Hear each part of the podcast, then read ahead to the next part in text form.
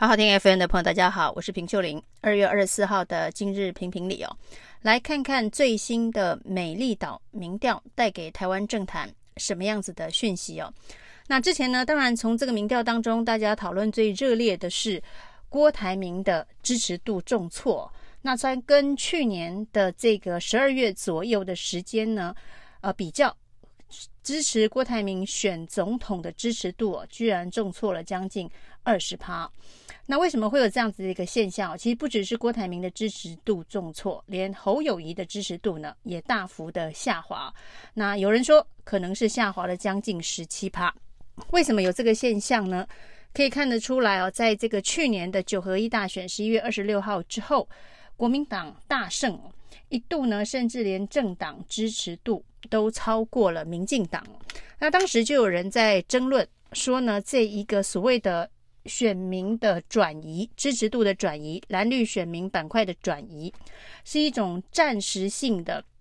移动，还是呢就真的板块的移动？那当时有两种不同的说法。有人认为呢，这就代表民进党的这个将近八年执政的失败，而这个失败呢，展现出来，在接下来选举当中板块的转移，也就是说呢，不再会有外界所说的钟摆效应，就是这一次大败，下一次呢，二零二四可以把政权拿回来。这是日本学者小笠原在分析去年九合一大选的结果的时候呢，呃，让民进党重燃一点信心哦，告诉民进党说，即便九合一大选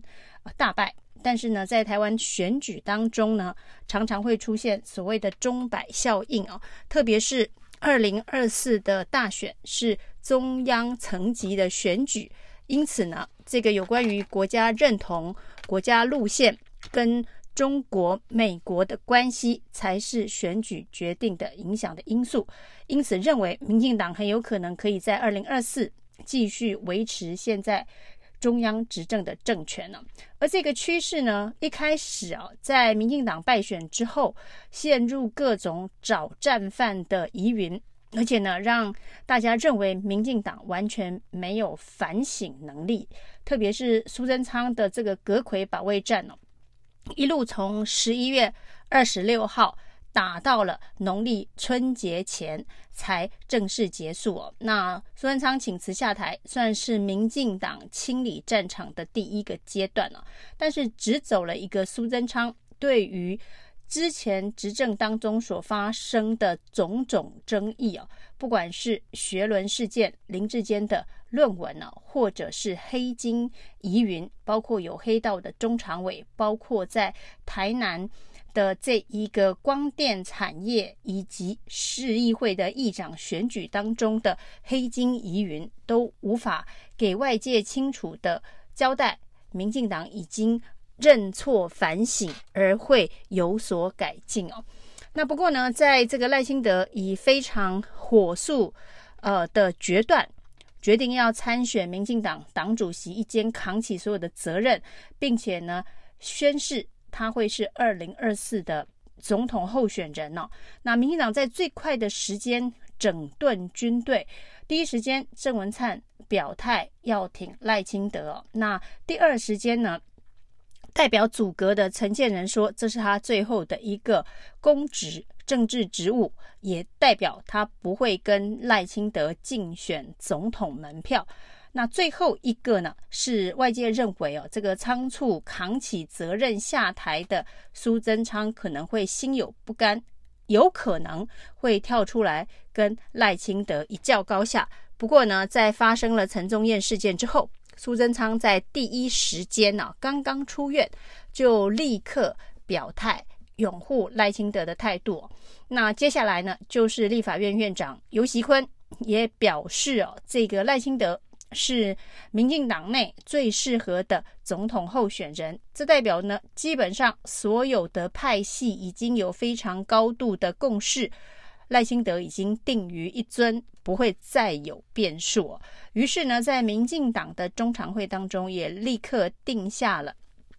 二零二四大选的初选相关的办法，包括了总统，包括了这个立委。所有的初选的程序呢，应该在五月以前就会搞定哦。那如果呢，总统的候选人没有人要跟赖清德竞争的话，同额竞选的状态之下，甚至四月十二号，民进党的总统候选人就可以通过党内的程序哦。那如此的雷厉风行，的确也让大家看到了民进党至少在选举团队的向心力的凝聚这一块啊，那是一个非常有效率的选举团队已经形成哦。那至于在这个执政包袱的部分呢，即便呢这个行政院行政团队由陈建仁组阁，原本外界所观察的是陈建仁所代表的蔡英文意志啊。会不会让赖清德被边缘化？那一个被边缘化的这个总统候选人，未来在选举当中呢，可能会被绑手绑脚。不过，以赖清德的这一个雷厉风行，除了在选举程序上面以最快的速度呃做出决断之外啊，那针对去年九合一大选败选的几个重要的问题，包括了台南市议会的这个贿选疑云。那跟黑金是不是绑在一起的相关的议题啊？这是他处理的第一件事。第二件事情呢，是林志坚的学伦案，在党内虽然弄了一个四不像的学伦审查机制哦，但是也迫使林志坚呢出面道歉，并且呢表示他不会再继续论文上面纠缠。战清白哦，当林志坚离开这个战场哦，那这个战场相对上的炮火就会慢慢的熄灭哦。那第三点呢，当然是最难处理的，有关于党内公职黄成国条款的问题。那赖清德呃也是二话不说，立刻定了党内的公职的排黑条款。那排黑的这个对象啊，很明显的就是剑指黄成国，快刀斩乱麻。也处理了黑金中常委的议题哦。虽然很多人认为说赖清德处理了表面的问题哦，并没有办法彻底解决，但事实上呢，已经让社会上面质疑民进党的声音哦，消音了非常非常的多。那到底有效没有效？这个民调数据其实给了部分的答案哦。因为在民调当中呢，民进党的支持度已经止跌了。而且呢，再度的超过了国民党，这当然有这个民进党内部战理清场、清理战场的效果，止跌的效果。另外一部分呢，则是国民党在大选之后，很多人看到过去很对位的国民党又回来了。那国民党这个内斗的状况啊，从上到下，从总统初选的层级。到各区域立委、议员、呃现任立委的这一个互斗，那这些民众都看在眼里哦。民意是如流水的，就像春天后母心一样哦。他在这个决定要支持你的时候，可以让你在去年的九合一大胜哦。当他觉得呃你没有办法符合他的期待的时候，他也可以立刻转头离你而去。现在的民意如流水。恐怕无法感受到这个民意移动的速度。那现在的民意哦，就好像、呃，这个全球暖化之后的气候变化是一样的，忽冷忽热，一天内的温差可以很多。比如说最新的这个民调，国民党呢之前呢。跟民进党的支持度比较，是赢了五点二个百分点哦。上一次的民调在去年的十二月哦，那现在呢倒输了八点三个百分点。这一来一回啊，总共是将近十三点五个百分点。就是说，有很大一部分原本支持国民党在上一次的选举当中支持蓝军的呃选民，看到在选后之后呢，蓝军。斗争内斗的相关的表现呢、可以说是呃立刻变成了不表态的中间选民，或是直接呢改转向已经清理好战场的民进党。所以呢，国民党等于是一夕之间回到胜选前呐、那现在的这一个蓝绿之间的这个基本盘，至少在民调上面呈现的基本盘呢，一夕之间又回到了这个胜选之前了。所以呢，所有的事情又要从头开始，大家起跑点已经不再是去年十一月二十六号的那个起跑点了，已经又重新回到了